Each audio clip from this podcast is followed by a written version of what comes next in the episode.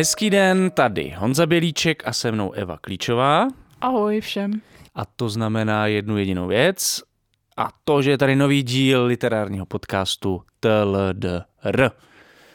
Eh, únor je nejkratší měsíc v roce a zároveň jsme si vybrali jednu z nejdelších knih a proto natáčíme tento díl až úplně poslední únorový den a únorový díl TLDR tak pravděpodobně paradoxně uslyšíte až v březnu, za což se vám všem velmi omlouváme. A doufám, že příští březnové pokračování už stihneme naprosto normálně a bude venku skutečně březnu. Uh, Máš tomu něco? no, musíme si vybrat, musí, bude to trošku záležet na vás, pro jakou knihu budete Zamyslete hlasovat. se nad sebou. Podívejte se, kolik má co stran. Je to ve vašem zájmu. jo, čím kratší to bude, tím dřív bude další díl. Uh, samozřejmě připomínáme, že Alarm je zcela závislý na podpoře svých čtenářů a pokud tedy máte rádi Teledr, Alarm, uh, tento náš podcast, tak určitě zvažte podporu eh, přes portál darujme.cz a moc krát děkujeme všem, kteří nás už podporují, není jich málo, eh, protože bez vás by nevznikal ani tento podcast, takže díky. Eh, já, nebo my oba dva jsme si tady minule stěžovali, že začátek roku nebyl úplně nějakou literární bombou, tak by mě Evi zajímalo, jestli už je to podle tebe lepší o něco a jestli se začalo něco dít a jestli začalo něco zajímavého taky vycházet. No nakonec eh, musím říct, a to se hlavně ty vypátral, celou, celou celou nekonečný proud odkazů na to, co bychom mohli příště. Co jsme pak teda vyškrtali, možná, že to nebyly zase takový bomby, ale nakonec bude z čeho vybírat a snad. Mm, jako já nevím, jestli to úplně označit za bomby, ale vybral jsem asi 10 titulů, které vyšly v únoru nebo které budou vycházet v březnu. Bylo tam hodně věcí z non-fiction a musel jsem vlastně docela vybírat, eh, abych vybral jenom čtyři Eh, který pak eh, zařadil, které jsem pak zařadil do literárních typů. Tak já nevím, jestli jdeme na typy rovnou, nebo ještě nějaké aktuality předtím? No tak aktualita ke mně připlula zase na Facebooku, no. Jako byla jsem trošku literatuře nevěrná, koukala jsem na Last of Us. Jako skoro jo, každý. Okay. Byl jsem v divadle na Feministovi. Jo, to, to se ti hodně líbilo. Mm, to se mi líbilo hodně, ale to, než bude venku podcast, tak, tak bude už bude, na Alarmu text. Tak už bude na Alarmu text, takže... To si to můžete přečíst už, nebo už pravděpodobně, když nějak posloucháte, tak víte, co si Eva Klíčová myslí o představení feminista, který napsal Marek Šindelka. Marek Šindelka, takže to bylo trochu literární. Jo, tak eh, on umí psát, ale jsem zvědavý na ten zbytek. No, já bych to řekla přesně takhle, no. Tak, ale já jsem říkala, že připlula za mnou taková česká pidi kauzička. Jednak se teda eh, roz, rozvěřují nějaké už eh, informace a debaty jsou kolem románu Petry Hůlové, který za chvíli zmíníme. Ty přeskakuješ do typů. Už mlčím a všechno si pak řekni sám. Ale... Počkej, a máš nějaký pekantnosti jako s Petrou Hulovou? Nebo ne, jenom, jenom to, co prostě... je veřejně, plave všude. Ne, nevím nic víc, než Taky na Facebooku. všichni. Hmm, Facebook je takový. No, ale pak tam jsem si všimla, že někdo pořád ještě čte lidové noviny a že tam stále ještě vycházejí literární recenze a že stále ještě píše Ondřej Horák. Hustý. Hustý, hmm. to je taková prostě jistota naše od devadesátek. Eh, tentokrát eh, jeho recenze pobouřila eh, především feministicky naladěné naladěné naše kamarády i neznámé lidi. A to recenzí na, byla to Horákova recenze, vyšlo to myslím v sobotu, to znamená poslední týden v únoru, sobotní orientace lidových mm-hmm. novin. A je tam recenze na Claire Kigen, Mm-hmm. A na její román, který se jmenuje Takové maličkosti, myslím, snad, ale to je jedno, o to vlastně nejde.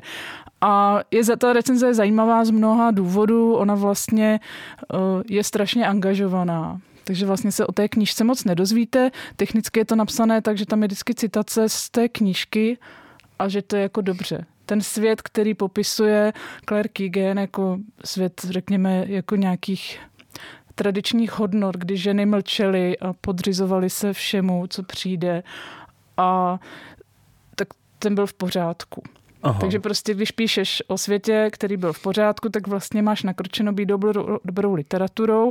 To, co pobouřilo uh, to, co pobouřilo ty čtenáře ty recenze, tak bylo to, že vlastně uh, jako Horák si tam stěžuje, že uh, literatura, která nejde ve stopách velkých autorů, což jsou jako mladší autorky, jmenuje tam, myslím, Sally Rooney a ještě další. Ježišmarja. No tak oni prostě nejdou v mužské tradici a proto nám kvalita klesá. Ježišmarja. Literární kvalita klesá, je to opravdu takto. Já Sally Rooney teda za to může. No můžou za to všechny prostě tady ty mladí, co moc píšou, jsou mnohomluvný, přitom by měli být, já jsem to totiž úplně nepochopila, ale měli by víc mlčet v té literatuře. Mm-hmm. Jakože oni jsou, jako tam snad ani nebylo doslovný, ale že moc mluví o všem, místo aby pracovali s nějakýma zámlkama. Takže tady jsou prostě, ale když píšeš jako prostě Kigen, to znamená cituji zemité příběhy, jimiž získává mezi čtenáři nábožnou úctu, pak jsou tam takový, na její prozu jsme čekali deset let a není to Katka Tučková. Ale to, to vůbec nedává tam smysl, tam, proč to tam je. No. A to je teda hodně o tichu, jo? Nebo no právě, že z toho vůbec není jako to zřejmé, jak vlastně pracuje s nějakým zámlkou. S nějakou zámlkou a, a nedopovídáním. mužské autoritě. Já mám totiž někdy strach, že když se to jako nedořekne, že se to ani nedomyslí. To se občas stává, si myslím. To jako tak nadhodil a bohužel to už jako Tady je no, když se, se v literatuře nerozvinout. nešetří slovy, což se týká jako mladých žen autorek, které nedbají tradic velkých mužských autorů, nevzdejde z toho nic kvalitního. Což ale říká Horák, který napsal prostě tolik jako bizarních knih, včetně knihy Pohlavní styky, která má 764 stran a je o ničem. Mm-hmm. Teda vlastně je to jako o literární kritice, a o českém literárním prostředí, ale to prostředí tam vypadá spíš jako že se tam jako překlápí nějaká jako realita nějakých bulvárních hvězd z muzikálů a nekonečných seriálů. Vdělávají se tam literaturou strašné peníze, tak možná, uh, možná jako jedině dobře, že eh, to skončilo. Teď tentokrát jen u článku v orientaci a není z toho opět román na 760 stran. Jo, a jenom k té knížce, no, tak tam jsou totiž, to je takový ideální svět asi, v kterém by Ondřej Horák chtěl existovat. V tom románu existují strašně mocní kritikové a všechny ty autorky hrozně s nima všej, chtějí všechny spát, tam s těma mužskýma postavama, ale ti muži nechcou. Nechtějí. Ta hlavní postava, on nejradši leží ve vaně a cpe se jídlem. Aha, aha. Takový Nevím. prostě bon vivant. Takový, no, má prostě nadhled. No. Jo, tyjo, dobrý no, tak eh, to je Takže tady se dozvíš jako v té recenzi spoustu, spoustu věcí o různých, jako ne jmenovitě, ale tak je to hodně obecně prostě dřív si lidi neměli z čeho vybírat a víc mlčeli. A, a dneska, dneska furt a neví, co by. A dneska na to nikdo nenavazuje. No, je to... Na, na ten omezený výběr. Ale tak skvělý, to já jsem Smutek. rád, že mám tady tuhle aktualitku od Ondřeje Horáka. Uh, já popravdě řečeno uh, asi nebudu žádný aktuality rozebírat. Chtěl jsem tady mluvit Můžeš o tom, že se... nějakou Horákovou knihu. Napsal Ale... jich spoustu i takových strašně ambiciozních čtenářských. Bohužel, jako, bohužel. Já prostě nenavazuju na tady tradici uh, velké mužské literatury české, uh, takzvaných jako, nevím. Třeba titul Česká historie v 50 facebookových profilech. To si myslím, že bude úplný Joyce.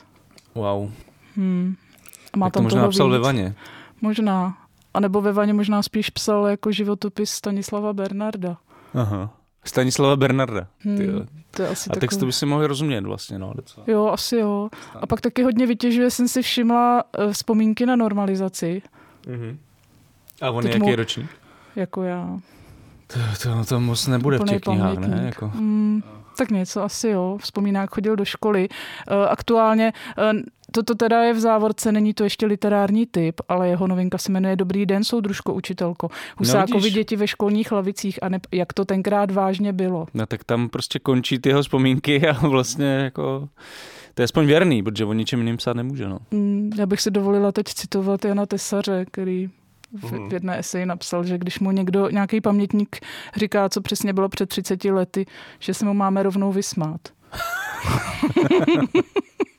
tak tolik k nové knižce Ondřeje Horáka. ano, přesně tak. tak ano, můžeš pokračovat klidně.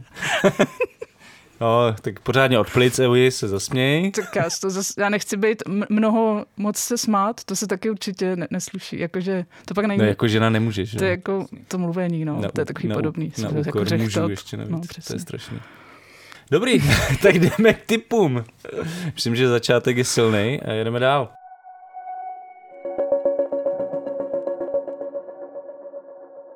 V nakladatelství Argo vychází kniha, o které mluvila Eva a která, pravdě, která se pravděpodobně našemu podcastu nevyhne a to je nejvyšší karta Petry Hůlové, eh, v níž spisovatelka Silvie Novaková se ohlíží za svou kariérou angažované autorky. Už se rozjelo docela mm, vlastně bizarní PR marketingová kampaň Petry Gulové na Facebooku a já se vlastně docela těším na tu knížku. Určitě bude o čem mluvit. Určitě bude o čem mluvit. Já jsem o knize už se zmiňovala, já nevím, to už je před půl rokem. To mám už od tebe, na světě no. knihy, tak šly různé jako zvěsti, o čem to bude a jak to bude a tak. Těšíme se. Tak to bude určitě promyšlený banger. Jak bude jinak? strašně jako dráždivý a aktuální a bude to říkat velké věci o současnosti, kterými prostě nevidíme. Bez příkras. Bez příkras, přesně tak. Já mám vlastně ho, víc typů. Já tady ještě jeden. Já mám spoustu typů, pokračuj. Já teď udělám takový malý podvod a řeknu něco, co jsem řekla, že nebudu říkat, ale možná mi to trošku líto. Španělský testament Artura Kesslera vyšel. Vzpomínky na občanskou válku ve Španělsku a následný pobyt ve vězení. Takže to si myslím, že koho zajímá prostě dějiny 20. století, nacionalismus a tak dále. Levice. Velký totalitní systémy, levice a tak dále. Tak rozhodně další taková jako vzpomínková, vzpomínková, ale zase non-fiction, no. My jsme Hmm, trošku... to je v pohodě. My furt zabrušujeme do To je v non-fiction.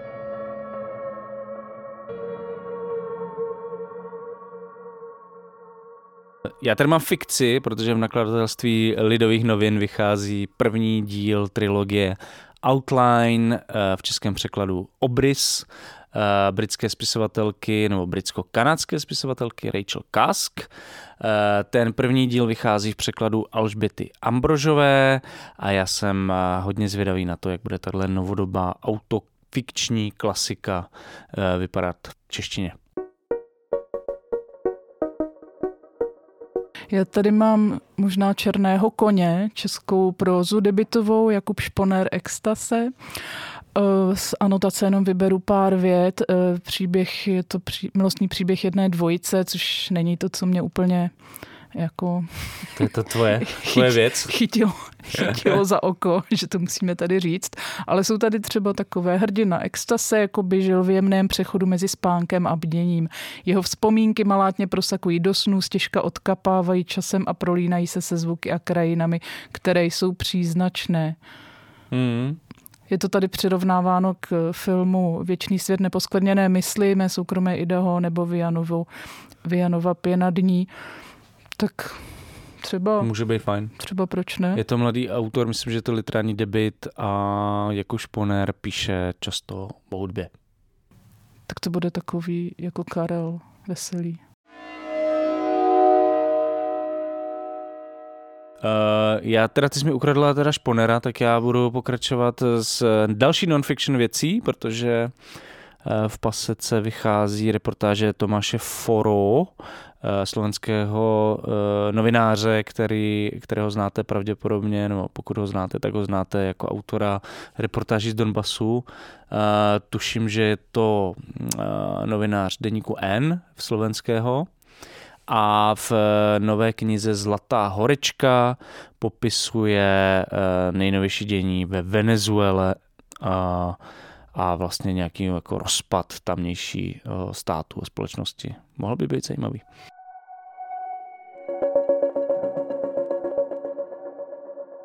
Ani tentokrát nezapomeneme na nakladatelství host. Eh, Vychází nová Chimamanda Ngozi Adichie podle nakladatelství Adichiová, Mm-hmm. ale k tomu ještě budu mít něco později. Uh, možná jste četli Amerikánu, znáte jako esejistku, feministku. Uh, nová knížka se jmenuje Co ti svírá hrdlo, jsou to povídky. Zase budeme se pohybovat někde mezi Nigérií a Americe a všech, všechno, co s tím jako asi souvisí všechny takový ty mezikulturní konflikty. No, snad to nebude moc upovídaný. Jasně.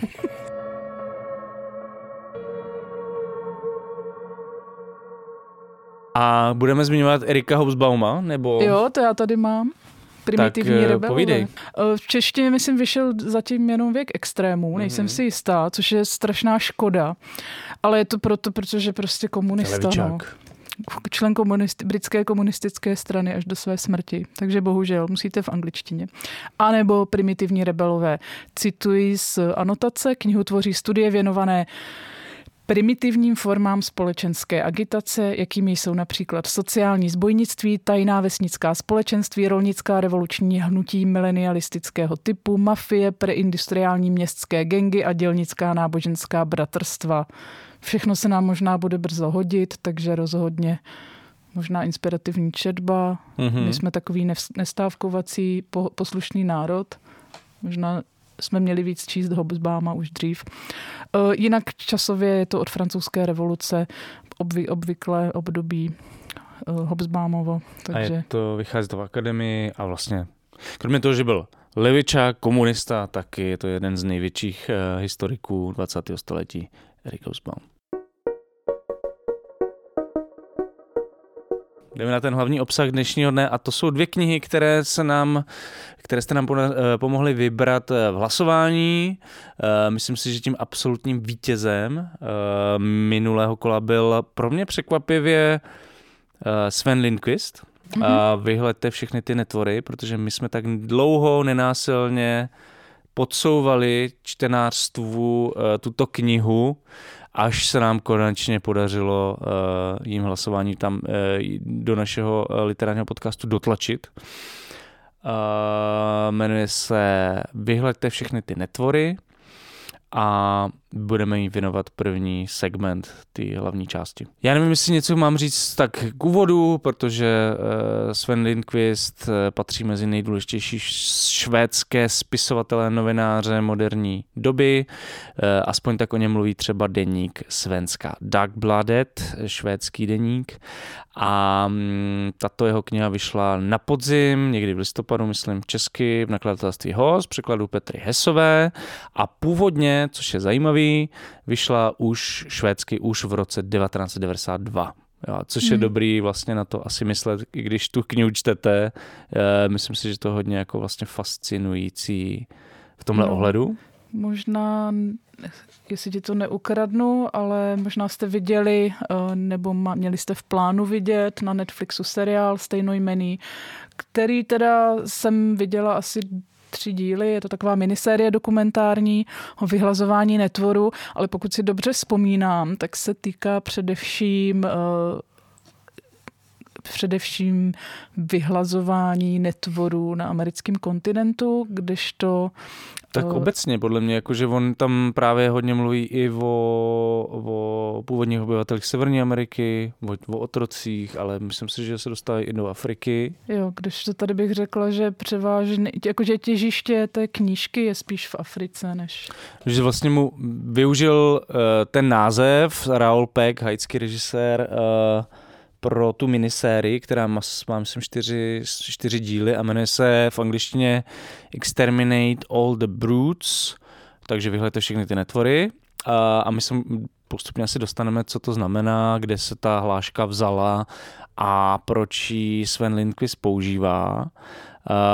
Na tom přišlo zajímavé, že vlastně ta minisérie i ta kniha Svena Lindqvista je taková koláž nebo eseistická kniha o dějinách vyvražďování neevropských eh, etnik, o eh, dějinách rasismu, kolonialismu a, a tak dále. A stejně tak eh, je to i hlavní téma teda Raula Peka. A což ještě zajímavější, Sven Lindqvist se v tom dokumentu vlastně i objevuje, Raul pak o něm mluví jako o nějakým jako svým, hm, jak, nevím, jaký anglický slovem, soulmate, nebo prostě jako blízkým... Zpřízněné duši. Zpřízněné duši, uh, že si spolu rozuměli navzdory rozdílné barvě kůže, uh, tak jak to podle Raula má být, tak jak to má být. Protože, a teď je otázka, proč uh, si takhle rozuměli, protože Sven Lindqvist od druhé poloviny 80. let se právě zaměřoval ve své tvorbě na dějiny kolonialismu a mm, různé podoby útlaku evropských států, e, zemí v Africe, e, na Blízkém východě, v Indii, v Ázii a tak dále. A to je nějak, nějakým taky jako dlouhodobým tématem Ralopika. Hmm. Já se přiznám, že ten seriál e, na mě působil trošku televizně, na druhou stranu ta knížka ehm, mě vlastně dost uchvátila, protože některé pasáže jsou vlastně jako mají charakter cestopisu, že se tam střídá jako cestopisný popis, popis prostě cestování po Africe přes Saharskou poušť, přes Alžír a do Nigeru a možná ještě dál na jich. A je ten popis, je to strašně sugestivní. Já jsem jako dítě četla Hanzelku a Zikmunda a to bylo strašně vlastně suchý. Nechápu, jak jsem se tím mohla prokousat. Jediný, co si z toho pamatuju, že měli v tom, že měli v tom autě, v té Tatře, že měli 50 stupňů. Mně to přišlo tenkrát hrozný, dneska už je to normální. Dneska to máš na Jižní Moravě. To je všude. No.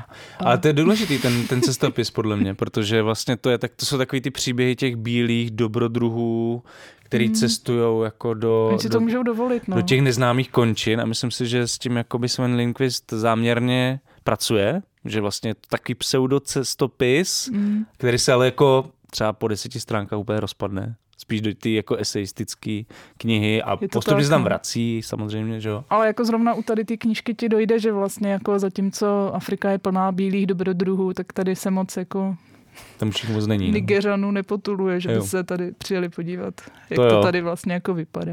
uh, udatní dobrodruzi slash kolonizátoři uh, Především z 19. století hrajou dost důležitou roli i v pokračování nebo v, v dalších částech té knihy. A mm, on vlastně rekonstruuje a takovou, jak to říct, rekonstruuje cestu do srdce temnoty afrického kontinentu, Uh, což má jako strašně moc rovin v té knize, podle mě. Jo. Že vlastně máme tady tu primární uh, rasistickou uh, konotaci tohohle termínu srdce temnoty, která asi byla dost mainstreamová na konci 19. století, o kterým je hlavně řeč. Uh, to znamená prostě srdce toho takzvaně v úvozovkách uh, černého kontinentu, neznámého, plného prostě divochů a netvorů, které je potřeba buď umravnit, zotročit, anebo vyhladit. A nebo uh, to má tu konotaci, kterou tomu dal uh, Joseph Conrad uh, v druhém plánu svý, svý knihy, slavné knihy z roku, tuším, že 1898, nějak tak. Tak nějak. Tak nějak. A to, že vlastně tou tím srdcem temnoty je možná něco úplně jiného, možná uh, to jsou spíš právě ti bílí dobrodruzi, kteří uh, v té v, v, vlastně víceméně v Kongu, ale můžeme říct prostě v, v neznámých zemích, kde na ně, na ně není tolik vidět, uh, v sobě objevují to nejhorší ze sebe samotných a prostě páchají strašné brutality a e, nehorázné věci. Jo. No ještě pro mě byla vlastně zajímavá, řekněme, ta literární rovina, protože říká, je to vlastně jakoby mentální rekonstrukce vzniku rasismu, e, vzniku toho, jak vlastně jsme se jako Evropani po osvícenský e, kapitalisti, že jo, už mluvíme o 19. století, ale i křesťani, to tam vlastně taky hraje docela důležitou roli.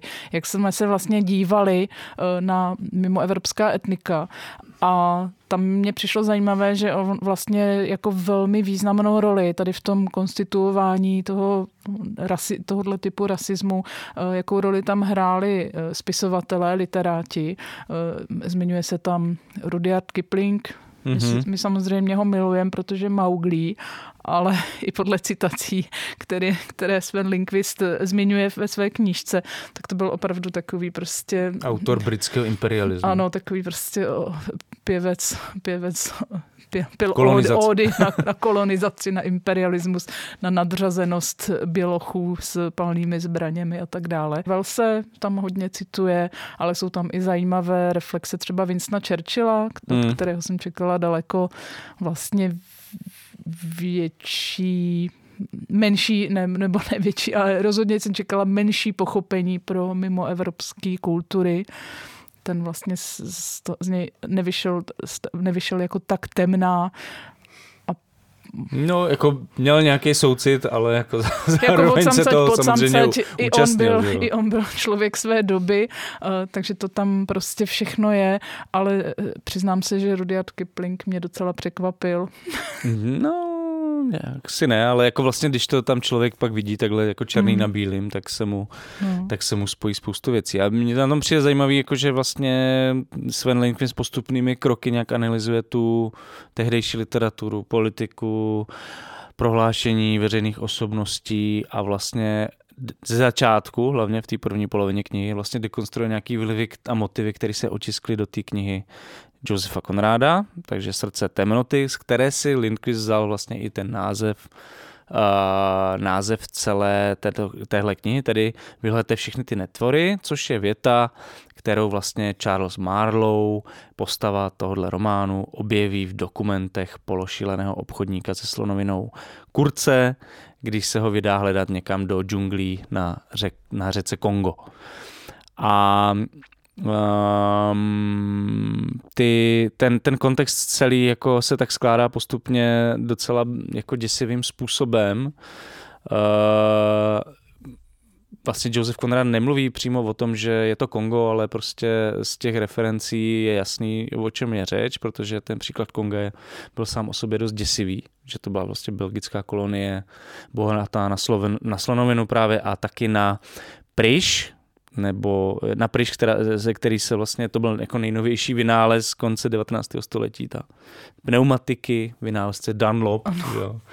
Strašná kapitola, která začne dojemným, eh, dojemným příběhem pana jo. Dunlopa, který svému synkovi obalí nějakou koloběžku nebo hadící, kolo hadící a vynalezen tak pneumatiku. No a o dvě strany dál už se sekají ruce a Přesně tak, vyvražďují jako, vlastně, vesnice. Ano, protože to byl hlavní zdroj, vlastně byl Kongo byl hlavní zdroj protože pro výrobu pneumatik a kvůli tomu jako extraktivistickému šílení docházelo v Kongu k neskutečným zrůdnostem. Kromě klasické otročiny a zotročování lidí, tak docházelo právě k usekávání ruc, ru, no. rukou jako formě trestu, vraždění, Eh, a tak dále. No. Celá Afrika se změnila na dost drsný eh, kombinaci vyhlazovacího a pracovního tábora. Eh, co se nad tou knihou vlastně neustále vznáší, tak je nacismus a Hitler, který ale vypadá vlastně jako jenom učedník ano. svých předchůdců. A já jsem nad tím přemýšlela, zatímco eh, prostě ty, eh, zatímco holokaust vnímáme jako naprosto fatální zlom v dějinách a jakýsi nahlédnutí do propasti lidství, tak tohle vlastně jako není součástí nějakých velkých globálních dějin bílého muže. Tohle prostě je nějaká prostě uh, jako odsunutá taková, ne jako úplně slavná minulost evropsk, evropská nebo zdroj evropského bohatství, ale že by se mluvilo v, o nějakém prostě o genocidě v, ve všech tady těch souvislostech se ani zas tak nezdá. Jako... Já si myslím, nevím, jako možná budu kecat, ale přijde mi, že je dost možný, že tahle kniha byla první takováhle reflexe, která právě spojovala kolonizaci, hmm s, přímo s, jakoby s holokaustem a s nacismem a tak dále. Myslím si, že to bude asi jedna z těch jako pionýrských. Jo, no tady je důležité zase připomenout, že to je teda 30 let stará knížka, no, právě. takže no, nám to no. tady trvalo, no, než to jsem Sebereflexivní uh, švédský novinář. Uh, ale jako vlastně, když Jo, tam je pointa, že vlastně on rekonstruuje tu debatu o těch neevropských národech, propojí třeba s Darwinovou teorií evoluce, Eh, přírodního výběru, s eugenikou, což byly vlastně v té době eh, naprosto mainstreamové názory, ale mm. zároveň měli za cíl jako ospravedlnit to skandální chování lidí v eh, Africe, na Blízkém východě, na Blízkém východě a tak dále. Což se týkalo obchodníků, dobrodruhů právě, evropských nějakých jako armád a bojůvek, které vlastně sněly o nějaký jako světový dominanci a vytváření nových kolonií v těchto částech světa. A tím Darwinem si vysvětlovali, proč vlastně, když tam přijdou, mají takový jako technologický náskok nad těmi kolonizovanými národy, že byli vlastně předurčení k tomu, že ano. Oni přežijou ano. a ti zemřou. No prostě to dobové očekávání nebo ten dobový mindset byl celý o tom, že vlastně uh, přežijí silnější, což tady se rovnalo technologický pokrok, takže se, jsme se stali jako běloši, těmi neviditelnými bělochy, kteří prostě s z desítek metrů mohli útočit prostě na uh, původní, Skoro původní vlastně, národy. Vlastně, no, no jako... ano, ta kniha se věnuje i docela jak jakoby jsou tam i pasáže, které se věnují vývoji střelných zbraní, takže tam jsou i jmenované konkrétní zbraně, jaký technologický pokroky, co umožňovaly. Eh, vyústí to potom v naprosto brutální typ války, která se pro Brity stává vlastně sportem, kdy oni mají buď žádné, nebo jednoho mrtvého třeba, hmm. kdežto ta původní etnika jako hynou po no, deseti tisících. Hmm. Takže to je opravdu jako brut, brutální masomlejn, to, co se říká o první světové válce, tak je tady vlastně technologicky vyzkoušeno už dávno, dávno dopředu. Tam, je, tam jsou šílený některé citace, tady mám takové jako krátké věty, hmm. třeba z května 1898, kdy tehdejší britský premiér Lord Salisbury říká, národy tohoto světa lze zhruba rozdělit na ty, jež žijí a ty, jež vymírají. V podstatě jako to je úplně jako totálně ilustrace ty, ty Darwinovy teorie a hozená právě na ten koloniální diskurs a stejně tak vlastně Sven Lindqvist, Lindqvist nabízí citát z cestopisu nebo vzpomínek mladého Winstona Churchilla z bitvy o Omdurman v Sudánu, kde došlo jako k obrovskému masakru e, islamistů bojujících proti Britům. A v podstatě nepřišli ti islamisti ani do kontaktu s Brity, kteří je postříleli na dálku a Winston Churchill tam k tomu píše byla to hrůzná podívaná, neboť oni nám dosud nespůsobili ani škrábnutí a tak krutě je postřílet, když palbu sami nemohou opětovat, se jevilo jako nespravedlivé zneužití naší převahy. To je možná to, co smyslela tou mm-hmm. uh, sebereflexí Winstona Churchilla. Jo, jo, jo. No, kromě zbraní, tak tam hrály roli, ještě bych řekla, další vynálezy evropský, to znamená železnice, parníky, které umožnily, ne, nebyly to jenom prostě děla na, na těch námořních lodích, eh, které zvládly ostřelovat pobřeží, ale byla to i ta cesta do toho nitra temnoty. Hmm. Pro mě ta knížka je nabitá opravdu zajímavými postřehy z dobového myšlení. Eh, já bych tady můžu ocitovat. No jasně. Je to kratoučký.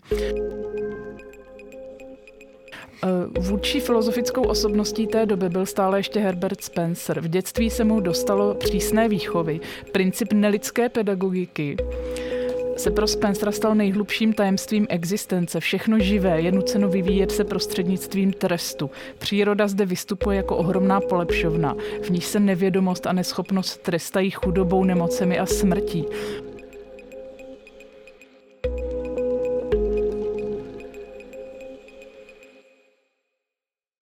Proto i ten technologický hmm. vlastně to se tam objevuje taky opakovaně v té knize. Ten technologický náskok, momentální, historický, eh, který se prostě Britům, případně jiným evropským národům přihodil, tak oni byli ještě schopní to jako rámovat nějakým křesťanským milosrdenstvím, že oni ty národy by stejně byly určeny teda k nějakému vyhubení, takže jim se dostalo té milosti, že to se urychlit. jim trochu pomůže, trošku se to urychlí všechno. Ty teorie evoluce, protože Ta prostě evoluce, ano. bohužel jsou odsouzený hmm. jako uh, špatně se vyvíjející prostě větev ano. lidského rodu eh, k zániku, tak to trošku urychlíme. No. Tak to bylo hodně etnocent, eurocentrický. No, hodně. Eh, mě to trošku připomnělo, ta knížka, tady odbočím snad ne moc, eh, je to asi dva roky, tak vyšla knížka John Kerry, Intelektuálové a masy, která se vrací taky na přelom 18. 19 pardon, 19. 20. století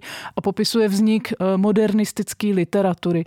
A jeden z impulzů, proč modernistická literatura je taková jako intelektuálně sofistikovaná, trošku nesrozumitelná, tak je ten, že ti autoři toužili po nějaký exkluzivitě a výjimečnosti a chtěli se jaksi eh, vyvýšit nebo uzavřít před něčím, jako je masový čtenář, před masami. A proč o tom mluvím, tak ta knížka popisuje, jak opravdu na přelomu nebo na Prahu prostě 20. konci 19. století, jak panovala prostě všeobecná představa, že lidí je moc, že lidi jsou jako přemnožený a že samozřejmě ty industrializované města nově vzniklý různý geta a různý prostě slamy eh, kolem prostě těch eh, různých jako továren, že jo, ty lidi přicházející z venkova s ničím, eh, žijící pak v naprosto zoufalých podmínkách, tak prostě ta Evropa eh, žila v představě, že prostě lidí je moc a není jiného zbytí, než aby teda jich velká část vyhynula. Hmm. No a tam je to, ještě... A to je, což je srandovní, protože tenkrát byla asi miliarda lidí na planetě. Ano, šestkrát. No, ně, něco takového. Ale když mluvíš o té modernistické literatuře, tak e, vlastně jeden z těch zakladatelů třeba modernismu je i Josef Konrad, a který ale která evidentně nabízí trošku humanistickou jako větev, že? protože tam hraje důležitou roli tato kniha v tom ohledu, že do literatury zakódoval možná poprvé hmm. kritiku právě kolonialismu, že ty zkazky, které se vlastně prosakovaly do Evropy eh, od různých lidí, kteří byli v Kongu nebo v různých jiných částech eh, Eh, Afriky a Blízkého východu, tak vlastně se propili do, do toho textu a je to takový jako do dneška vlastně důležitý literární text, který právě mluví o zrůdnosti kolonialismu.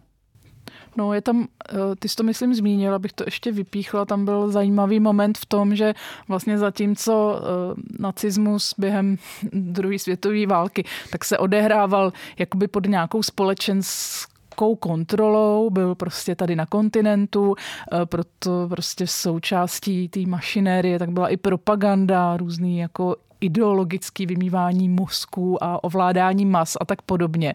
Tady na tom mi přišlo zajímavý, že opravdu ta Afrika se stala jako si neviditelnou, jakýmsi vzdáleným světem. Eh, tady přímo ještě odcituju dva řádky. Vzdálenosti v Africe jsou tak obrovité a podnebí a samota pro Evropana natolik nesnesitelné, že se od evropské nadvlády ne- nedá čekat nic dobrého. Což v kombinaci, jakože nad, pod, nad těma vojákama, dobrodruhama, eh, různýma prostě biznismenama, eh, tak oni samozřejmě tam byli, měli nějakou formu stresu. Nakonec i sám autor, když popisuje to své cestování Afrikou, tak tam zmiňuje neustálý strach a úzkost, jakoby nějakou konstantu cestování po Africe.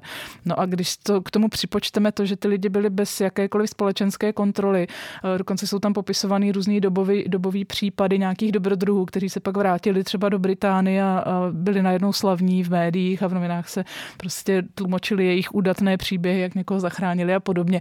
Ve skutečnosti se většinou pomlčelo o těch eh, jako tisících, desítkách tisíc mrtvých na místě, včetně a zároveň nešlo jenom o nějaký střílení na dálku, ale bylo tam tady taky samozřejmě celá spousta mučení, týrání, včetně dětí, opravdu jako teror jako volný výběh pro sadisty z Evropy v podstatě ta ta Afrika. Takže to je, ta knížka je no. v tomhle opravdu děsivá. A, Tam se mi eh, líbila ta pasáž právě, hmm. proto jsem to zmiňoval o H.J. Wellsovi a jeho románu Neviditelný, který vlastně Lindqvist hmm. zmiňuje jako jedna z posledních knih, který vlastně četl. Četl Joseph Conrad se psáním srdce temnoty a je v podstatě ten román je taky o tom, že um, myslím, že člověk, jedna z těch postav se stala jakoby neviditelnou a začal to mít vliv na její chování v tom smyslu, že když zjistila, že je neviditelná, tak eh, začala páchat mnohem větší zrůdnosti, než by si asi dovolila, kdyby, kdyby neviditelná nebyla. A to je prostě taky motiv, který mi přijde důležitý i jak v Joseph Conradovi, tak v knize Svena Lindqvista v tom smyslu, že pro spoustu těch cestovatelů bylo jejich působení v africkém kontinentu jako, jako působení neviditelných lidí, kteří se vlastně nezodpovídají ty zemi nebo společnosti, ve které se ocitají, ani ze které přišli a páchají prostě zrůdnosti, protože uh, můžou a protože je nikdo nekontroluje. Hmm. Zároveň ta knížka zmiňuje jakousi až antropologickou konstantu, že vlastně ve všech kulturách vždycky ty uh, jako tmavší eh, lidé jako vlastně jsou spíš, jsou vždycky ti utlačovaní, když to ty světlejší, hmm. což vlastně mi připomnělo i zmíněnou Chimamandu Ngozi Adichie, která tohle popisuje v Amerikáně i na příkladu Nigérie, kde vlastně no dnes, když jste trošku světlejší, tak jste považovaný za hodnotnějšího mhm. člověka, hmm. než když jste trošku tmavší, takže tohle nakonec známe to i z českých poměrů, že jo, v, Škála prostě. Škála OK, not OK. Mm. Bohužel. Je to, je to prostě zvláštní. Eh, na té knížce takový ještě dobově absurdní, že vlastně za nějaký civilizace, známku nějaký civilizace toho, že jste teda jakoby v nějakém darwinovském slova smyslu předurčen k tomu nést tu evoluci dál, tak je, že jo, bohatství je to to, že sedíte na židli a ne na zemi a jíte příborem a ne rukama a jste křesťan. No, Což... jako některé ty, ty popisy jako ponižujícího vlastně chování vůči i třeba vládcům toho regionu ano, ano. jsou úplně ne, neskutečný. Vlastně, jo, jo, jo a, to je pravda, no. A vlastně Taková to, šikana opravdu celý. Šikana, přesně. A, a jako není divu, že jako se to pomalu, ten hněv nebo ta agresivita tehdy, nebo to násilí tehdy spáchaný, se nějakým způsobem vrací jako zpátky prostě hmm. do, do Evropy eh, kritikou právě kolonialismu. No, ještě jsem si vzpomněla, tam je takový místečko, nějaký jako prognózy dobový, že vlastně jako ten bílý člověk je předurčen k tomu ovládnout planetu, což se možná v éře královny Viktorie mohlo jako zdát, že je to nevyhnutelný. Eh, současná realita je přesně opačná. Impérium se smršťuje, když to eh, people of color na celém světě naopak eh, mají jasnou prostě převahu a to teda řekněme i tu biologickou, ale pomalu i už kulturní a tak dále. Bohužel ne ekonomickou teda. Ekonomickou zatím ne. Tu, tu furt drží hmm. tady jako naše evropské impérium. Je pravda, že uh, ta knížka by možná jí zasloužila nějaký No to už by byla zase na jinou knížku, jiný doslov, ale eh, těch důkazů, že eh, Afrika je i v současnosti neustále prostě exploatovaným kontinentem je jako pořád dost. Nejde jenom o těžbu různých vzácných uh, nerostů surovin, ale jde, jde i o nějaké člověkohodiny, kdy prostě eh, přes skorumpovanou místní vládu se veškerý zisk eh, cedí do Evropy skrz prostě nadnárodní společnosti, eh, dneska Číňany a tak dále. Takže ten, takže nějaký prostě ty společnosti jsou jako rozvráceny nějakým mezigeneračním traumatem. Hmm. Naopak my vlastně neustále těžíme z hříchů našich evropských předků. A tady bych řekla, že i že nejenom, že my jsme jako eh, Rakousko-Uhersko tehdy neměli nějaký jako významný kolonie eh, v zámoří, nás úplně nevyvinuje. Přišlo, přišlo mi jako že máme třeba slovo koloniál spojený jako s takovou maloměstskou idylou, jo, s nějakým hmm. takovým tím jako béžovým světem nedělní pohody, pomerančema a kávou a vlastně to je dost jako temný. Jo. jo že se no, vlastně jasně, proudili. Tak, ano, ano, ano, ano, stoprocentně. Ta, ta síť prostě. A tam vlastně celá ta, ta, celá ta kniha pak směřuje do toho velkého finále, kterým jsme tady mluvili, uh, že vlastně se rekonstruuje ta debata a míří vlastně do toho, že vlastně v téhle době vyrůstá Adolf Hitler, mm, nasává vlastně tyhle myšlenky imperiální, rasistické, koloniální a později vlastně realizuje v tom zrůdným jako tažení proti židům, romům, slovanům, dalším etnikům, dalším tehdy pro něj asi podřadným právě tvorům, který je potřeba vyhladit. A e, že se Lindqvist vlastně podtrhuje, že ten proces dehumanizace začíná mnohem dřív než mm-hmm. u Hitlera a taky, že Evropané mají na své kontě jako vyloženě e, genocidní chování už dávno předtím, než se Adolf Hitler vlastně narodil.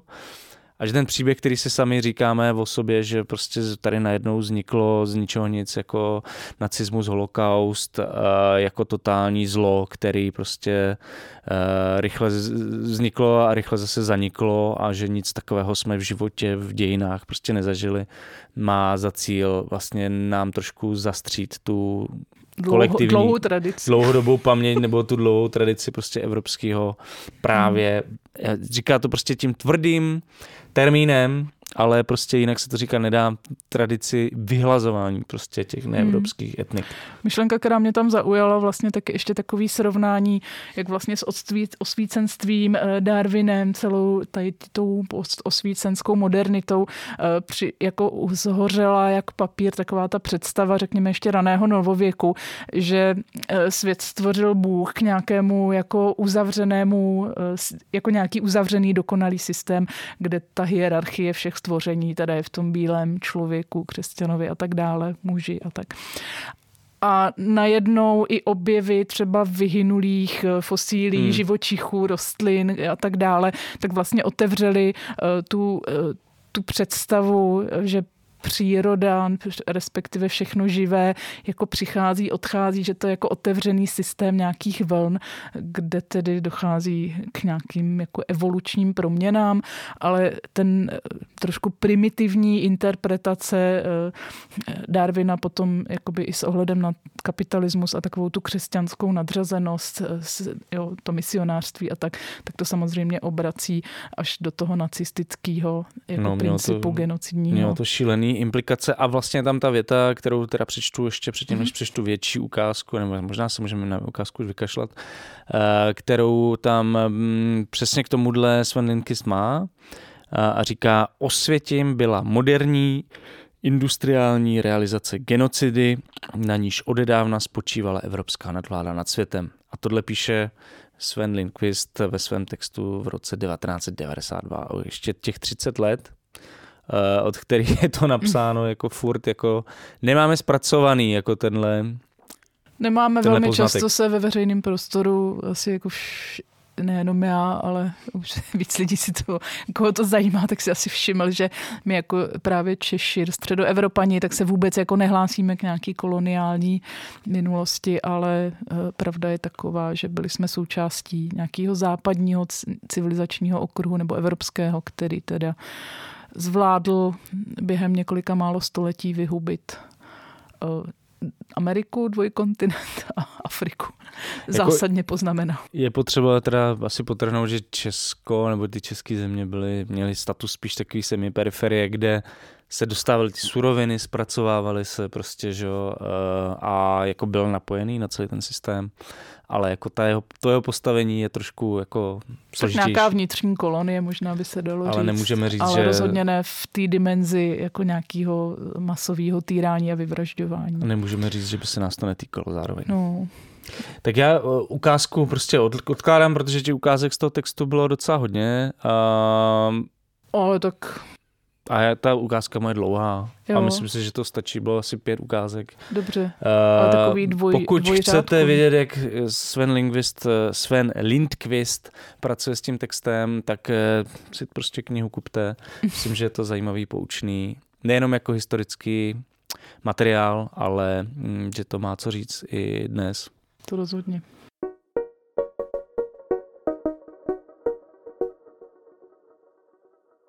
Tento podcast vzniká jen díky příspěvkům od vás, našich čtenářů a posluchačů. Podpořte jeho vznik v naší stálé kampani na Darujme.cz. Odkaz najdete v popisu každého dílu.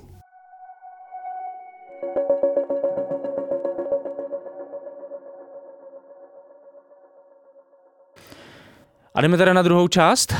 Jdeme na druhou knihu. Druhou knihu, kterou um, bude teda zase hodně viditelný, možná ještě viditelnější titul. Bude to kniha české spisovatelky a japanistky Ani Cimi, Vzpomínky na úhoře. Na úhoře. Uh, o čem ta kniha je, uh, aniž bychom prozradili teda nějaký spoilery a tak dále. Za, záludná, vůbec nejednoduchá otázka. O, těch, o čem těch 726 stran je? No, tak teď jsme mluvili půl hodiny o knižce, která má asi 200. Přečtete to za večer. Tak tohle bude kratší. Tak tohle, tohle je prostě obsáhlý dějově vlastně na to, kolik to má stran, to není zas tak spletité. Bude problém říct, o čem to je, aniž bychom moc nespojovali zápletky, protože část eh, řekněme, kouzla nebo efektu toho vyprávění spočívá právě v odhalení identity některých postav a jejich vzájemných vztahů, k čemuž dojde až na konci. Eh, kdybych měla říct obecně, hlavní hrdinka se jmenuje uh, Sára, bohužel Fukuharová. Jo, to, to, to, to chtěla nějak komentovat vlastně. No, protože autorka je Cima, což je jako zdá se legitimní, nikdo ji nedělá z ní Cimaovou, ale ta japonská jména, jsou tam úplně všechny ty Inaoková, Akabaneová, Suzukiová, je to strašně, přiznám se, že na mě to působí hrozně otravně. Sama autorka se k tomu vyjádřila v jednom z rozhovorů a vysvětluje to, že to je jako česk, pro českého čtenáře, že to je jako zjednodušení identifikace genderu těch postav. Hmm. Já si myslím, že Sára. by to možná nemuselo úplně nutně tam být. Eh, myslím, že pro víc čtenářů, kteří třeba jsou zvyklí číst anglicky, je to naopak strašně otravný a jestli tam, jestli tam eh, román se odehrává v Japonsku, jestli tam jde a rozhodně tam jde o evokaci japonských reálí, o minulost, o nějak nějakou mystiku, japonskou mytologii, tak tohle fakt mě přišlo rušivý. No, no a čeština má jako více nástrojů, jak ten gender jako ano, vlastně potrhnout. Ne, ne, nemusí to být zrovna koncovky. Jako, a, no. a, um, Rozhodně se s tím dá pracovat, řekněme, jako, jak se to řekne, Kreativněji. Kreativněji, no. Hmm. Nápaditěji. Zkusme to. Možná to, možná to není špatný nápad, špatný závazek do budoucna. Tak tady je to jednoduchý, když se prostě hrdinka jmenuje Yuka, Sara. No. Tak to je jednoduchý. Třeba ještě existují jako slova jako dívka, dívka žena, žena, muž. Mm. Jo, to taky nejsou špatný. Vědkyně tam je třeba. Vědkyně. To je docela, jsou takový užitečný jako pomůcky. Tak, nápověda pro redaktory. a překladatele nevím, ale překladatele jsou spíš taky asi většinou naštvaní, ne? No. Mně přijde z toho, co pozoruju okolo sebe. Jako často je to redakční politika myslím si, že je na čase to asi trošku proměnit, jo? No. že vlastně už je to fakt pase. A už i třeba, myslím si, že to bylo nedávno vlastně nějaký statement eh, deníku N českého, mm-hmm. který řekl, že vlastně od tohohle ustupuje. No, už je to i v mainstreamu. Tak to už je prostě možná, no, jako, možná je už na, je na čase. Je na čase, přesně tak. Ale tak. Ten, ten příběh se odehrává v současnosti? Eh, příběh se odehrává v současnosti, jsou tam nějaký, řekněme, dějový flashbacky, ale tak maximálně do 60. let 20. století. Eh, jedna ze záp... Eh, jenom to ještě se vrátím teda na začátek. Sara Fukuharová. Jo, tady jsme skončili. Tady... Dobrý, pokračuj. tak je, vědkyně zabývá se prostě úhořema, bádá prostě v Japonsku v nějakém výzkumném ústavu. To poloviční Češka. Je to napůl Češka, maminku má v Praze, otec byl Japonec, eh, ona nějak strávila část dětství tam či onde, všude byla samozřejmě tou jinou, tou outsiderkou. Tou outsiderkou, no ale to není vlastně to hlavní téma eh, románu, protože se to odehrává celé v Japonsku a ani se to neodehrává prostě ve výzkumném ústavu ryb a vodních živočichů, ale protože z toho odsutí záhy propustí, nebo to vypadá, že ji propustí a rozbíhá se tam linka vyšetřování záhadného zmizení novináře, který se zajímal o, to, o osud úhořů. Úhoři e, jsou ryby ohrožené na vyhynutí, no prostě Darwin. Jsme, no, jsme je sežrali, jo, jsme je sežrali, všich, jejich smůla. Vyhleďte všechny ty úhoře, jejich se tam Měli, měli Každopádně mít. E, tam, tam je to zajímavé, že vlastně to na začátku dělá Sára Fukuharová rozhovor s tím novinář. Nespomínám, jak se jmenuje novinář jménem. Tojama. Tojama a vlastně řeší uhoře a vlastně pak se to začíná postupně propojovat ty různý, jako skrze tyhle dvě postavy hlavně se začínají propojovat všechny ostatní. Že tam eh, Tojama pra, pra, pracuje s Yuki, Eh, v redakci, což je další důležitá postava, která je kamarádka Sáry. Ano, ano. A takhle to pokračuje dál. A ještě mají kamarádku Miu, která má Aspergera, takže je to taková zvláštní postava, eh, která se díky nějaké své indispozici, nevím, jak se dá mluvit o Aspergeru. Nebo dispozici. Nebo tady právě dispozici, proto říkám to díky, protože ona se eh, dokáže jak si dostávat do nějakého meziprostoru, mezi, mimo čas, mimo aktuální čas a prostor a funguje v nějakým takovým prostoru všeho míra šintoistického, kde se mísí minulost, budoucnost, živý, mrtvý, Mytologie, různý opico, dračohadí, tygřo, tygřohadí, eh, monstra a úhoř samozřejmě, my s takovým mýtický, který je možná takový, má trošku dračí charakter, dračí povahu, tak tohle všechno se tam, tohle všechno tam hraje zásadní roli a vlastně to přispěje i k objasnění eh, té části, eh, kde je eh, ta detektivní zápletka, kdy se pátrá po zmizelém novináři Tojamovi. A to je důležité, jako podle mě to, to žánrové ukotvení, protože mm. Anacima Eh, se vlastně netají třeba tím, že má ráda dost Haruki Murakamiho, eh, zároveň na Pražské filozofické fakultě na japanistice obhájila diplomku o japonské detektivní proze druhé poloviny 20. století. To jsou vlivy, které se objevují jak v Úhořích, tak v eh, té předchozí knize Probudím se na Shibuji a která získala možná, to asi všichni ví, ale tak si to zopakujeme, že získala magnézi literaturu za objev roku pár let zpátky.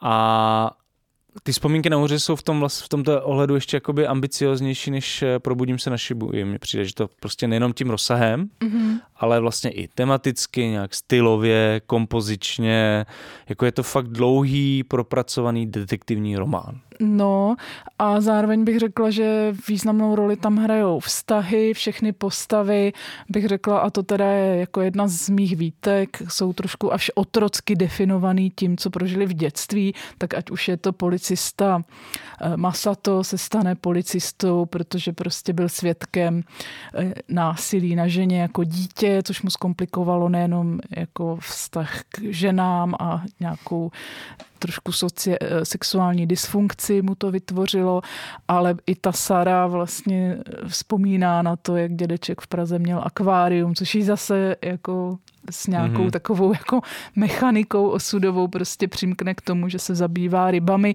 a to, to, tohle vlastně se tam trošku týká tak nějak všech postav, že mají, jo, pak je tam ještě významná postava, ta zmíněná uh, novinářka nebo editorka, kolegyně ztraceného Toja Miuka, která zase má jakoby nějakou uh, nějaký trápení v tom, že uh, je starší sestrou eh, Zemřela. Yuki, která zemřela, ona sama to dlouho nevěděla, pak se stala obětí autonehody, takže celou dobu, už jako dítě, takže celou dobu v tom románu je vlastně uh, má prostě chromé nohy, musí chodit s berlema, takže to je tam taky takový zvláštní prvek, že jsou tam vlastně dvě postavy, která ani jedna je tam teda Miu s tím Aspergerem a pak je tam teda Juka, která má zase ten pohybový handicap, ale jsou vlastně plnohodnotnými hrdinkami toho románu, což mě přišlo fajn, hmm. že to je taky něco, co není úplně běžné.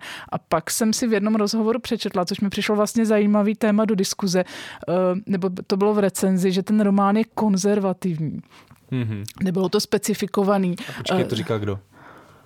Nějaký, uh, Nějaký recenzent. recenzent ale už nevím, myslím, že na e-literatuře recenzoval Marek Lolok, ale přiznám se, že nejsem si jistá, jestli to zrovna padlo tady v té recenzi. Eh, což mě přišlo zajímavý, protože ten eh, román je vlastně eh, konzervativní, řekněme, v nějaký jako řemeslný ústrojnosti, že všechny ty postavy, nikdo se tam, žádná postava nezmizí tomu autorovi, všechny mají nějakou minulost, mají svůj příběh, který nějakým způsobem limituje jejich charakterové vlastnosti a rozhodování, všechno nějak dopadne, všechno se nějakým způsobem vyřeší, plus minus. Jo. Je to vlastně tak jako ústrojně pečlivě poskládaná mozaika všech jako těch dějových linek, tak v tom snad se nějaký konzervativismus no. dal vidět. Ale jinak to jsem chtěla říct, tam vlastně všechny ty postavy, eh, jejich vztahy, tak jsou jako silně netradiční. Tam vlastně nikdo, nik, téměř málo koho, protože to je zajímavé, protože Úhoř je v Japonsku, což zmiňuje ta sama knížka, to nemusíte ani si nikde dočítat. A je tam i jeden mýtus jako vyloženě odcitovaný je symbolem plodnosti a vlastně ta plodnost, případně neplodnost, nějaký, že jo, eh, opatrovnictví je tam velkým tématem, eh, nevlastní dítě, je tam téma prostě, a pak je tam téma takových jako silných toxických žen. Mm. Vlastně všechny ty matky jsou dost brutální, ať matka Yuki, která hrozně chtěla s ní mít gymnastku, byla taková despotická, taková ta tygří máma výchova prostě k výkonu, tak matka Sáry zase zůstala v Praze, e, nemá čas si ani zatelefonovat, protože když se to náhodou stane, tak ji neslyší, protože musí vyndavat nádobí z myčky. Je to takový, a pak je tam ještě postava, a to mi přišlo úplně skoro už parodický. Jestli si vybavuješ, ona není moc, e, jako je to okrajová postava, ale je to babička, mm-hmm. která strašně kousavě napadá neustále všechny členy rodiny. Jo, jo, jo. A bez ohledu na na, pohřbu, to, ne? i na pohřbu, ano, tam všem napálí všechny celoživotní jakoby odchylky od tradičního, od tradiční rodiny, tak to se tam vlastně, takže vlastně konzervativní jako možná nějakým způsobem formou, i když ty si zmiňoval tu žánrovou fúzi, že tam je trošku detektivky, trošku mystiky, je to hodně vztahový, jsou tam takový, je to vlastně i román o jako ženským přátelství, bych řekla dost výrazně, takže Hmm. je tam vlastně to vstřebává, pak je tam, že jo, rovina, kromě Já kdybych toho měl mluvit, vlastního vyšetřování, tak ještě poslední je tam ten, je to takový ekologický román, protože se tam řeší úhoři, eh, znečišťování vody, industrializace Japonska, zapomínáme na svoje bohy svatyně, odsouváme je někam, rušíme místa a tak dále. A přichází do toho prostě apokalypsa v počasí, protože na začátku románu, pak během začátku začne pršet a už nikdy nepřestane, pak jsou záplavy a na konci je úplná prostě průtrž a bouře, kdy se zase všichni potkají v nějakém mezi prostoru, mezi s realitou a nějakým šintoistickým metasvětem. tady, má, ty jsi tady Hmm. vy, vyložila všechno, úplně všechny věci, ale který, o kterých je můžeme... jsem nic. Ne, nenaspojiloval, ale jakože vlastně můžeme se bavit jako mm, o, v, v, skoro o každé věci, kterou jsi tady zmínila.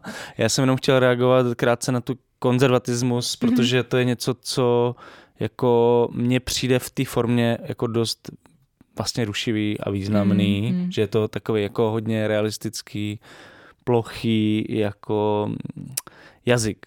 No. No. Že to, tohle mně přijde, že jako je v, asi to, co možná myslel ten, nevím, který kritik, který ho zmiňuješ, a že je to prostě fakt popisný, realistický, jako Je to, no, až styl? tak, no, bez jako nějaký lehkosti nebo... sucha, takový sucharský trošku. Je to Nebo hodně, studený, Mně tak to tak studený. přijde, no. Mně to Je tak to, přijde, no. jako hodně. A mě, já jsem vlastně psal eh, recenzi na Probudím se na, probudím se na, š, na Shibuji, teď Hmm. jsem si ji četl včera, ve který píšu to samý o Mhm. Anici mě, že mě vlastně fakt jakoby rozčiluje lehce. Já se přiznám, že u Shibuji mi to asi nepřekáželo, taky jsem to recenzovala, jestli si to dobře pamatuju, ale už jsem si to nečetla zpátky. Ale uh, tam uh, byla velká část té Shibuji byla vlastně literární, že jsme se tam jako pohybovali mezi literátama v nějakých jako tak mě to tak asi nevadilo. Tady přiznám se, že mi to vadilo, že tam ten jazyk postrádá nějakou takovou ironii, trošku odstup. Je to všechno prostě v te, jako, jak mám, já mám takový ten test, já nevím, už jsem tady o tom mluvila, že ty takový ty dobrý knížky, tak si chceš hrozně z toho, furt si podtráváš, všechno si chceš Mm. pamatovat, takový ty dobrý věty. Obraty. No a to tady prostě nula. Nula, já no. jsem si jediný, jediný Já jsem si po- potrojoval jako Václav Klaus nesouhlasně. nesouhlasné vlnovky byly.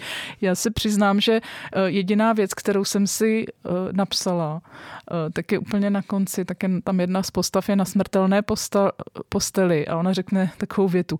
Nikdy jsem moc nečetl a teď toho lituji.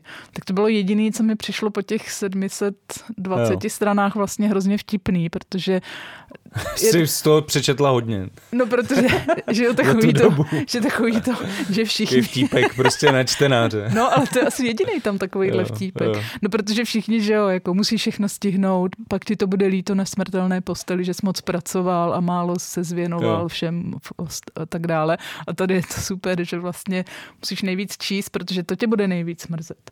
No, jako vlastně i ta, a pak vlastně možná konzervativní, nebo konzervativní ne, ale, ale jako vlastně do, dost tam teda pak eh, převládá ten detektivní žánr, že se ta skládačka začíná nějak jako, No, je to trošku Eh, styl stará mladá. ty jo no, takhle drsnej jsem nechtěl být, ale Ježiš, jako to mě dobře. zase něco napadlo. že se to začíná jako dávat, dávat dohromady, uzavírat, jo, a zase to působí trošku jako násilně. Uh, některé třeba ty retrospektivní propady, ponory, v knize podle mě by nemuseli, jakože vlastně jich je tam fakt strašně moc, je, zbytečně no, moc. Hrozně to retarduje ten děj. Hrozně to retarduje ten děj a je to škoda, protože ta kniha mohla být kratší a hmm. určitě vlastně by byla uh, zajímavější, intenzivnější. A pak vlastně, když už teda jsme v té kritice, tak mě hmm. vlastně celou dobu jako dráždí to, uh, proč česká autorka, byť japanistka, píše takhle jako rozsáhlý, hmm. detektivní, nejen nebo hybridní prostě román inspirovaný uh, Japonskem, o Japonsku, využívá japonské reálie, myšlenkové tradice a vlastně, což je jako OK, kdyby využila nějak výrazněji to, že je právě česká autorka. No je to tam zvláštně to nekomunikuje, no. Já jako, jsem měla, to, no. že, že, by mohla být nějaká síla v té komunikaci těch mm. dvou kultur, což jako jsem si původně myslel, že by to mohlo být buď ten jako motiv úhořů, ty jsi to myslel taky, no, že jsme se o tom ano, bavili. Ano. Ten návrat prostě, že Praha. úhoři se musí prostě rozmnožovat v Sargasovém moři, nějak jako prostě žijou celý život prostě v Česku, třeba v řece, jako na 500, 500 metrech a pak najednou prostě po 100 letech, po 80 letech si řeknou, a ah, musím zpátky. Já jsem taky prostě. myslela, že se vrátí do místa dětství a zemře nebo něco takového. A, jako ten, a ten motiv jako s tou českou matkou, nebo to, že vlastně hmm. ona žila dlouho v Česku, i hmm. ta postava, tak eh, to v té knize vlastně moc nefunguje, to kromě, kromě hmm. toho, to mě napadlo včera, hmm. že to jenom že to je jenom ten znak toho outsiderství. Jakože to je jediná věc, kterou, hmm. kterou to tam jako hraje. Jo, že ona je na první pohled cizinkou, ale přesto jí to nějak nebrání vlastně navazovat kontakty, tahat informace. No vůbec, jako, že nikdo, že nikdo ji jako nějak nevytlačuje. Nikdo to vlastně neřeší, že kdyby to tam nebylo občas připomenutý, že má vlnitý vlasy, tak to vlastně vůbec ano. už nevnímáš potom. Jako nikdo to nějak hmm. nekomentuje, nikdo prostě to nějak nespochybňuje tu její hmm. identitu. Ani se jí nestýská třeba po knedlíkách a pivku. Vůbec. Jako, Furt jí teriaky a to. Po mámě trošku, ale hmm. zase... A ne moc. Taky to není nějak zásadní. Já k tomu stylu ještě Jako co proč, hmm. proč to vzniklo? Jak to vidíš ty? No, je to... Že má ráda to, Enaci, má, no, má, Japons, má ráda Japonsko. Má ráda Japonsko.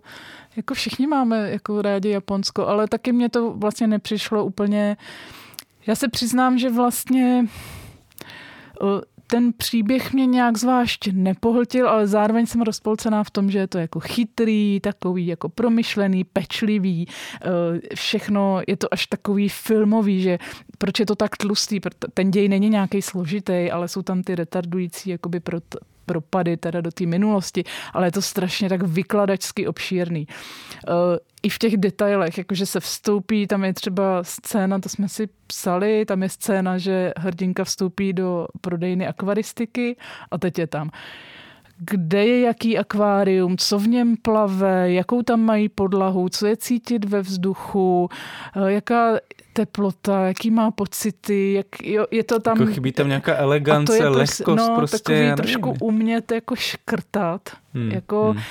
ty, já jsem jako přítel jako objemných knih, ale tady mi to připadá, že to nemá žádnou jako funkci. Že to je takový, jako že prostě si a to je hrozná psychologizace, ale já si představuju tu pečlivou prostě badatelku, autorku, která prostě má ten sitzfleisch tu disciplínu a každý den prostě, nebo v nějakých jako, v nějakých, v nějakým jako rozvrhu hodin psacích, tak prostě si od, odpracuje tu práci a pracuje, pracuje a mohlo by to klidně mít ještě dalších 200 stran a furt by to bylo stejný. Jakože jsem v tomhle byla rozpolcena. Český proze se to vymyká tady tou propracovaností, ale je to zase až tak moc, je to trošku studený. Hmm. Já jsem si jenom říkal, že eh, ještě se vrátím k tomu uh, využívání ty, ty, těch japonských reálí, že jo, tam se prostě používá, já nevím, jako je to tam vidět skoro v každý, na každé stránce, jakože vlastně by to mohlo dopadnout mnohem, mnohem hůř, kdyby Anacima nebyla vlastně odbornicí na Japonsko, jo, protože no. je vidět skoro z každé stránky, ano. že zná Japonsko velmi dobře, mm-hmm že ať už jde prostě o ty reálie, chování postav, zvyklosti, i, i vlastně i ty, ty, i ty postupy tě, toho detektivního žánru, že to má prostě, nebo ty šintoistické jiné myšlenkové tradice, že to jsou prostě věci, které tam jsou prostě úplně suverénně jako rozvrhnutý. A teď si představím nějakého člověka, který má třeba rád Japonsko a ví o něm prd a napíše podobný román, tak by to byla úplná To tragédie. byla že? havárka, no. Uh, Nebo by tam byl třeba a ne- tři, není tři možný- týdny na dovolený. Jsem si vzpomněla na román Radky Denemarkové. Hodiny Ale- z olova, Čína, tragédie. to myslím si, ona tam možná byla díl, ne? Byla tam tři, no to je jedno. No tak rozhodně ale- není takovým znalcem Číny, No, jako, jasně, je, to jako rozhodně je ne, Anacima to rozhodně ne. A je, je prostě, že vlastně to jsou nějaké znalosti, které se nedají jako na- načerpat právě tím, že si čteš něco, nebo mm. samostudiem, nebo tak. Je vidět, že prostě je vystudovaná japanistka, jo? Ale co s tím vlastně? No, je tam vidět tady až obsesivní láska k Japonsku, ale my nesmíme zapomenout ještě na jednu věc. Já jsem, že to že já jsem říkala, že to je až takový filmový, že to hodně popisuje ty detaily, že když to čtete, tak vy to úplně vidíte, ty, tu, tu Mhm. jinou realitu, to, ty jako reálie japonský. Takže to je na tom možná to, že ten Japonec by to ne, nepopsal tak do detailu, protože by mu na tom nepřišlo nic zvláštního, tak jo. to je jediný, co se asi dá. Já Takhle. jsem si pak udělal to takový mentální přišlo- cvičení, jako že, Mhm. si představ, že jsem si představil japonského spisovatele, který zná detailně českou realitu, nebo české Mhm. reálie a třeba nějak rozvíjí třeba pražské legendy prostě ze středověku a Mhm. zasazuje do aktuálního světa. Jako jestli, proč by to někdo jako dělal vlastně, nebo proč by to někdo psal. Pro Japonce. Myslíš? Nevím, Lonely Planet. Nevím, Možná jo, to- vlastně tak Japonci to mají možná rádi, já nevím. Jako možná Je, to, to, mají rádi, je tohle je trošku záhada asi, jako mi kterou... to přijde zvláštní. No. No, já jsem si uh, ještě udělala takovou, jak vlastně je to takový obšírný, roz, žád, žád, jakoby ta kniha nemá trochu moc tajemství, jako všechno se tam řekne hodně. Mm. A Jo, ne Já všechno jsem musí si- být nějak uzav... To je prostě na tom jako bizarní. No, a já jsem no. si asi na straně 350, tak jsem si udělala několik jako seznam asi pěti nebo šesti bodů, co jako, jak to dopadne, jak která postava, jako kam jí to dovede. A ve třech jsem se trefila a tři tam nejsou vyřešený ty věci, ale jsou, zůstanou otevřený, ne, ani to není popřený.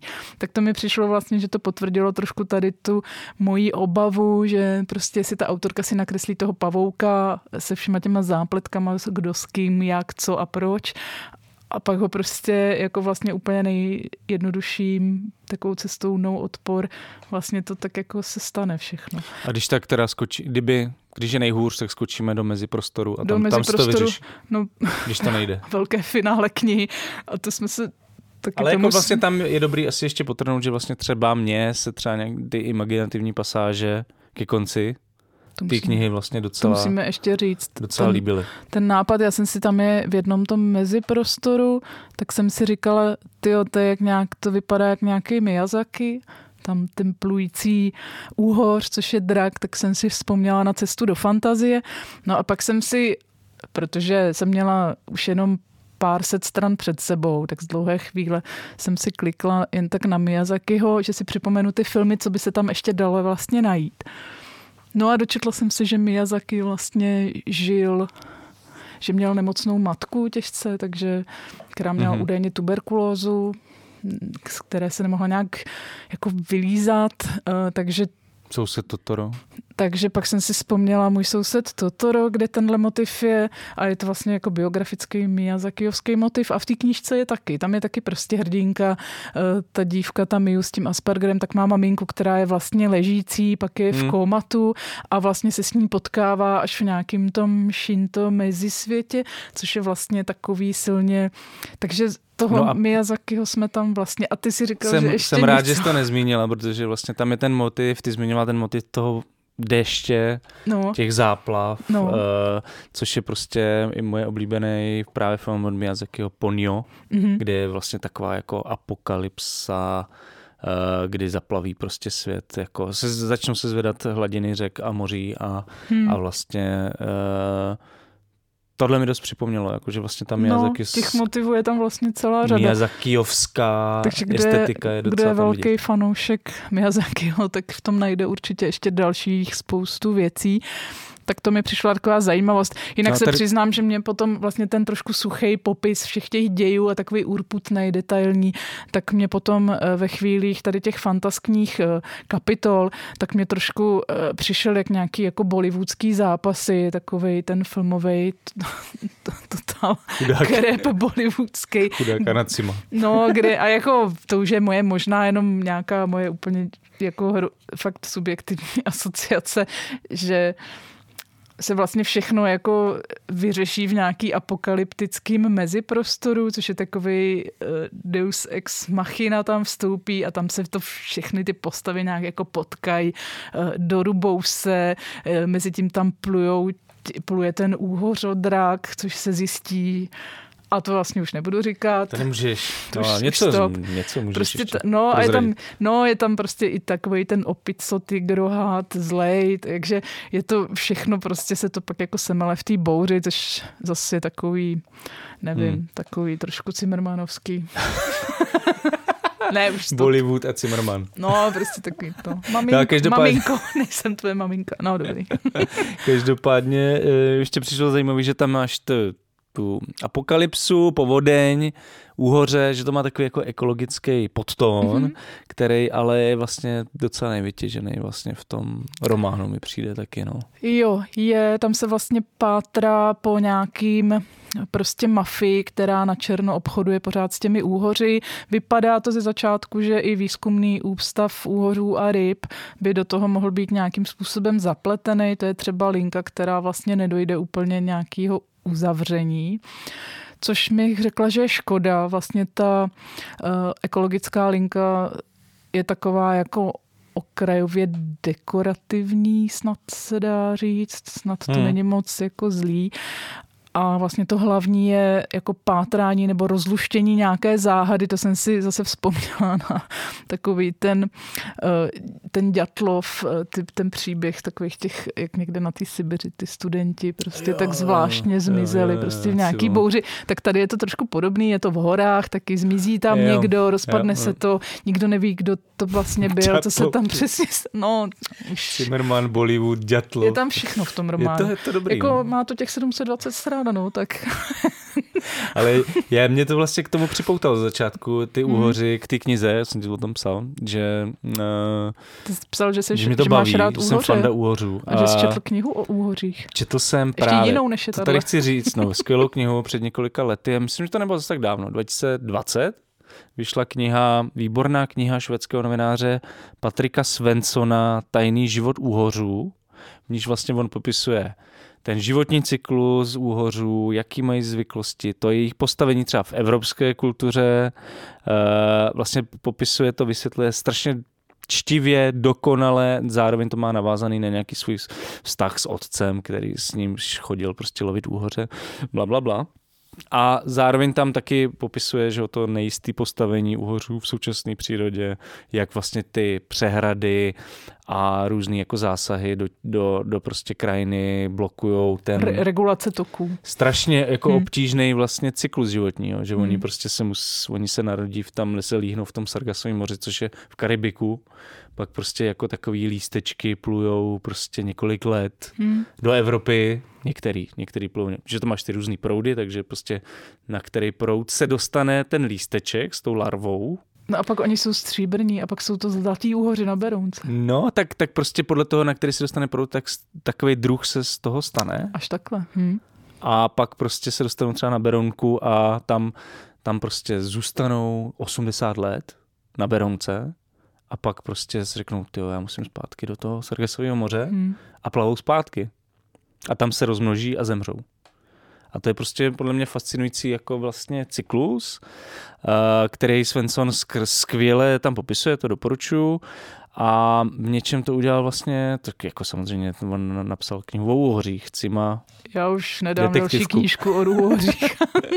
Ale podle mě přijde, že vlastně tohle vysvětlil, vysvětlil Hmm. hmm. Svensson dost jako o, o, o něco působivějíc než Cima. No tady se to vlastně do toho děje už potom nepromítne. No. A je to Jako- škoda. No, Jakože mě to přišlo, říkal, wow, tak to bude zajímavé. Ještě Hmm. hmm. se tam zamotá tohle, no. tak to bude skvělý. Ale bohužel to tam nějak prostě Hm. Pak zmizelo. No, něco pravda, něco se jako ne, ne, není dotažený, snad nebude druhý díl. No, já už, já už třeba, třeba jo, třeba to bude fajn. Každopádně ne. nějaký za, uh, poslední zhrnutí prostě ty, tohle románu, jako je potřeba, víš co, jako my jsme byli hodně negativní, ale, ale vlastně jako... Ne, rozhodně, zase se dá, jako rozhodně se dá říct, že to je knížka, která já si myslím, že se bude líbit. Bude se číst. Bude Prodávat. se číst. Uh, rozhodně si myslím, že je to přesně ten typ literatury, kterou tak nějak přečte každý a vlastně nebude, nebude smutný z toho, že to je fajn, že to... No a není to blbost. Jakoby, není to blbost, víš, ano. Že jsou, že jsou prostě knihy, které jsou fakt jako toxické, nebo no, je tam dementí, něco idiotského úplně, což tohle není. Není vůbec, jo. ano. To je takový čistěnký, heboučký, hezký. Jako, já jsem... A uh, prostě jsou tam jakoby outsiderský hlavní postavy, no, prostě ženské vlastně přátelství. Sil, ale jsou tam silnější ty vztahy. Vlastně, je to je vlastně- trošku ekologický, ne moc. No, ano, je tam, jako, no, jo. jako vlastně je to všechno správně a je to OK. No, a je to ale, jako i zábavný. Je to. Ale dobrý asi teda tak jako upozornit jako i na ty nevýhody nebo no, slepý Jako rozhodně, místa. já bych ještě Slabý. možná jenom řekla, že eh, tenhle způsob psání není úplně obvyklý v české literatuře. Tady taková ta uh, pečlivá, plánovaná, jako obšírnej popisy ale 19. století. Moc lidí to nedělá a mám pocit naopak, že každý, má, každý si myslí, že si sedne ke stolu a vy, vyblinká se ze svých trápeníček a bude z toho něco velkého temného. A tohle se mi líbí, že ten přístup je naprosto střízlivý. Že to je opravdu tak jako věcně rozvržený, rozplánovaný, vlastně hodně taková racionální literatura, navzdory tomu, že se tam teda operuje mystikou a e, různými jako vztahy No, a to, no ale je racionální, protože no. fakt jako všechno, no. jak jsi říkala, že no. tam je ta mapa vyba, prostě těch postav všechno. a všechno to pak do sebe zapadne. No. Na něco se teda zapomene, ale to nevadí. Ale mm. že to je evidentně kompozičně velmi no. dopředu Jo, je to takový disciplinovaný. disciplinovaný. No, ale tím je to vlastně jako stravitelný a nehloupý, jako stravitelný v dobrém slova smyslu. Uh, minulé jsem tady horovala za Karla Veselýho, to fakt není pro každýho, to si myslím, že je taková jako specifická knížka. Tohle si myslím, že je fakt jako skvělý mainstream. Mm-hmm. No, tak super. To je podle mě ideální závěr tohohle segmentu. Uh, za první nás tlačí čas, za druhý jsme vy, vyčerpali všechny Všechno asi jsme tématy. Řekli. Jo, my jsme chtěli ukázku, tak ještě ti tady dám ukázku. Mm-hmm. Počkej. Tak, kousíček z ukázky zrovna z té kapitoly Mezisvěta, která nám přišla taková ta Miyazakijovská. Nakonec ta hrdinka, které se to děje, tak se jmenuje Miyu. Hmm. Což mi přišlo, že je taková lehká nápověda. Mezisvět se prudce zatřese. Unagi ho to odhodí stranou a Miu se musí chytit Javoru, aby neupadla. E, poznámka moje Unagi je ten úhoř. Zděšeně pozoruje, jak místy, kde se doteď tetelil vodoprostor, prosvítají obrysy stromů, které tu ještě před chvílí nebyly. Stromů černých jako uhel, s větvemi obsypanými zmoklým listím, které zlověstně ševelí v podivech větru. Co se to děje? Unagi otevře ústa k odpovědi, ale nestihne cokoliv říct. Přeruší jej druhý otřes, ještě silnější než ten první. V podlaze svatyně se otevře hluboká díra a začne do sebe nasávat vše, co se doteď poklidně vznášelo ve vodoprostoru. Démon zděšeně vyskočí vyskočí z košíku. Miu po něm na poslední chvíli chňapne, aby ho nestrhl prout. Sama má co dělat, aby udržela rovnováhu. Nebýt javoru, kterého se drží a který sebou čím dál tím zořivěji zmítá ve vodním víru, průrva by ji pozřela zaživa. Mezi svět se protrhl, vyráží ze sebe udýchaně unagy. Ze všech sil se pokouší odplavat, co možná nejdále od víru, který do sebe strhává vše od modliteb po stromy, trávu a kamení. Tohle je konec. Vodoprostor se vylévá do světa lidí, vzpomínky se slíjí dohromady, paměť, podvědomí, všechno se smíchá a neodpoví. Obrovská vlna spláchne vše, co doteď odolávalo. Vachrlaté zdi, javor, košík s démonem, Miu i Unagiho. Řídí se do prolákliny v podlaze, jako když někdo vytáhne špunt z odtoku umyvadla.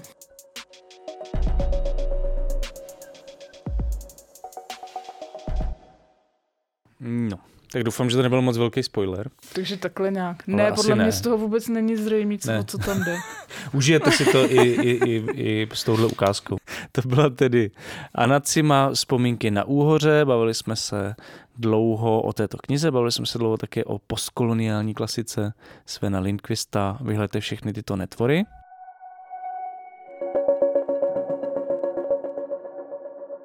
Nakladatelství Alarm vydává první knihu Piko Junkies Lives Matter na životech feťáků záleží.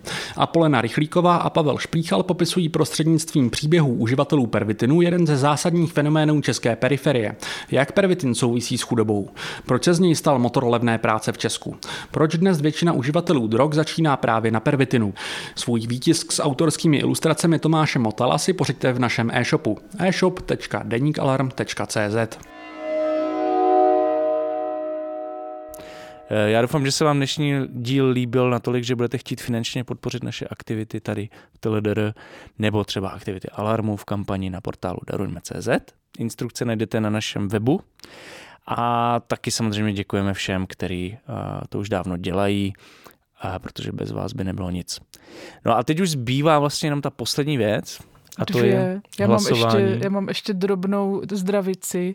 No. S drobnou, já mám drobnou zdravici do nakladatelství Big Boss. Já jsem tady minule uh, se přihlásila, že jestli nás poslouchají, že by mohli poslat recenzní výtisk uh, obrov, obří monografie o architektuře českých spořitelen a bankovních domů, chrámy peněz. A oni to poslali jsou hodný, tak to příště probereme. Příště já rozhodně i třeba mimo hlasování, tak já rozhodně tomu nějakou minutku věnuju a moc se na to těším.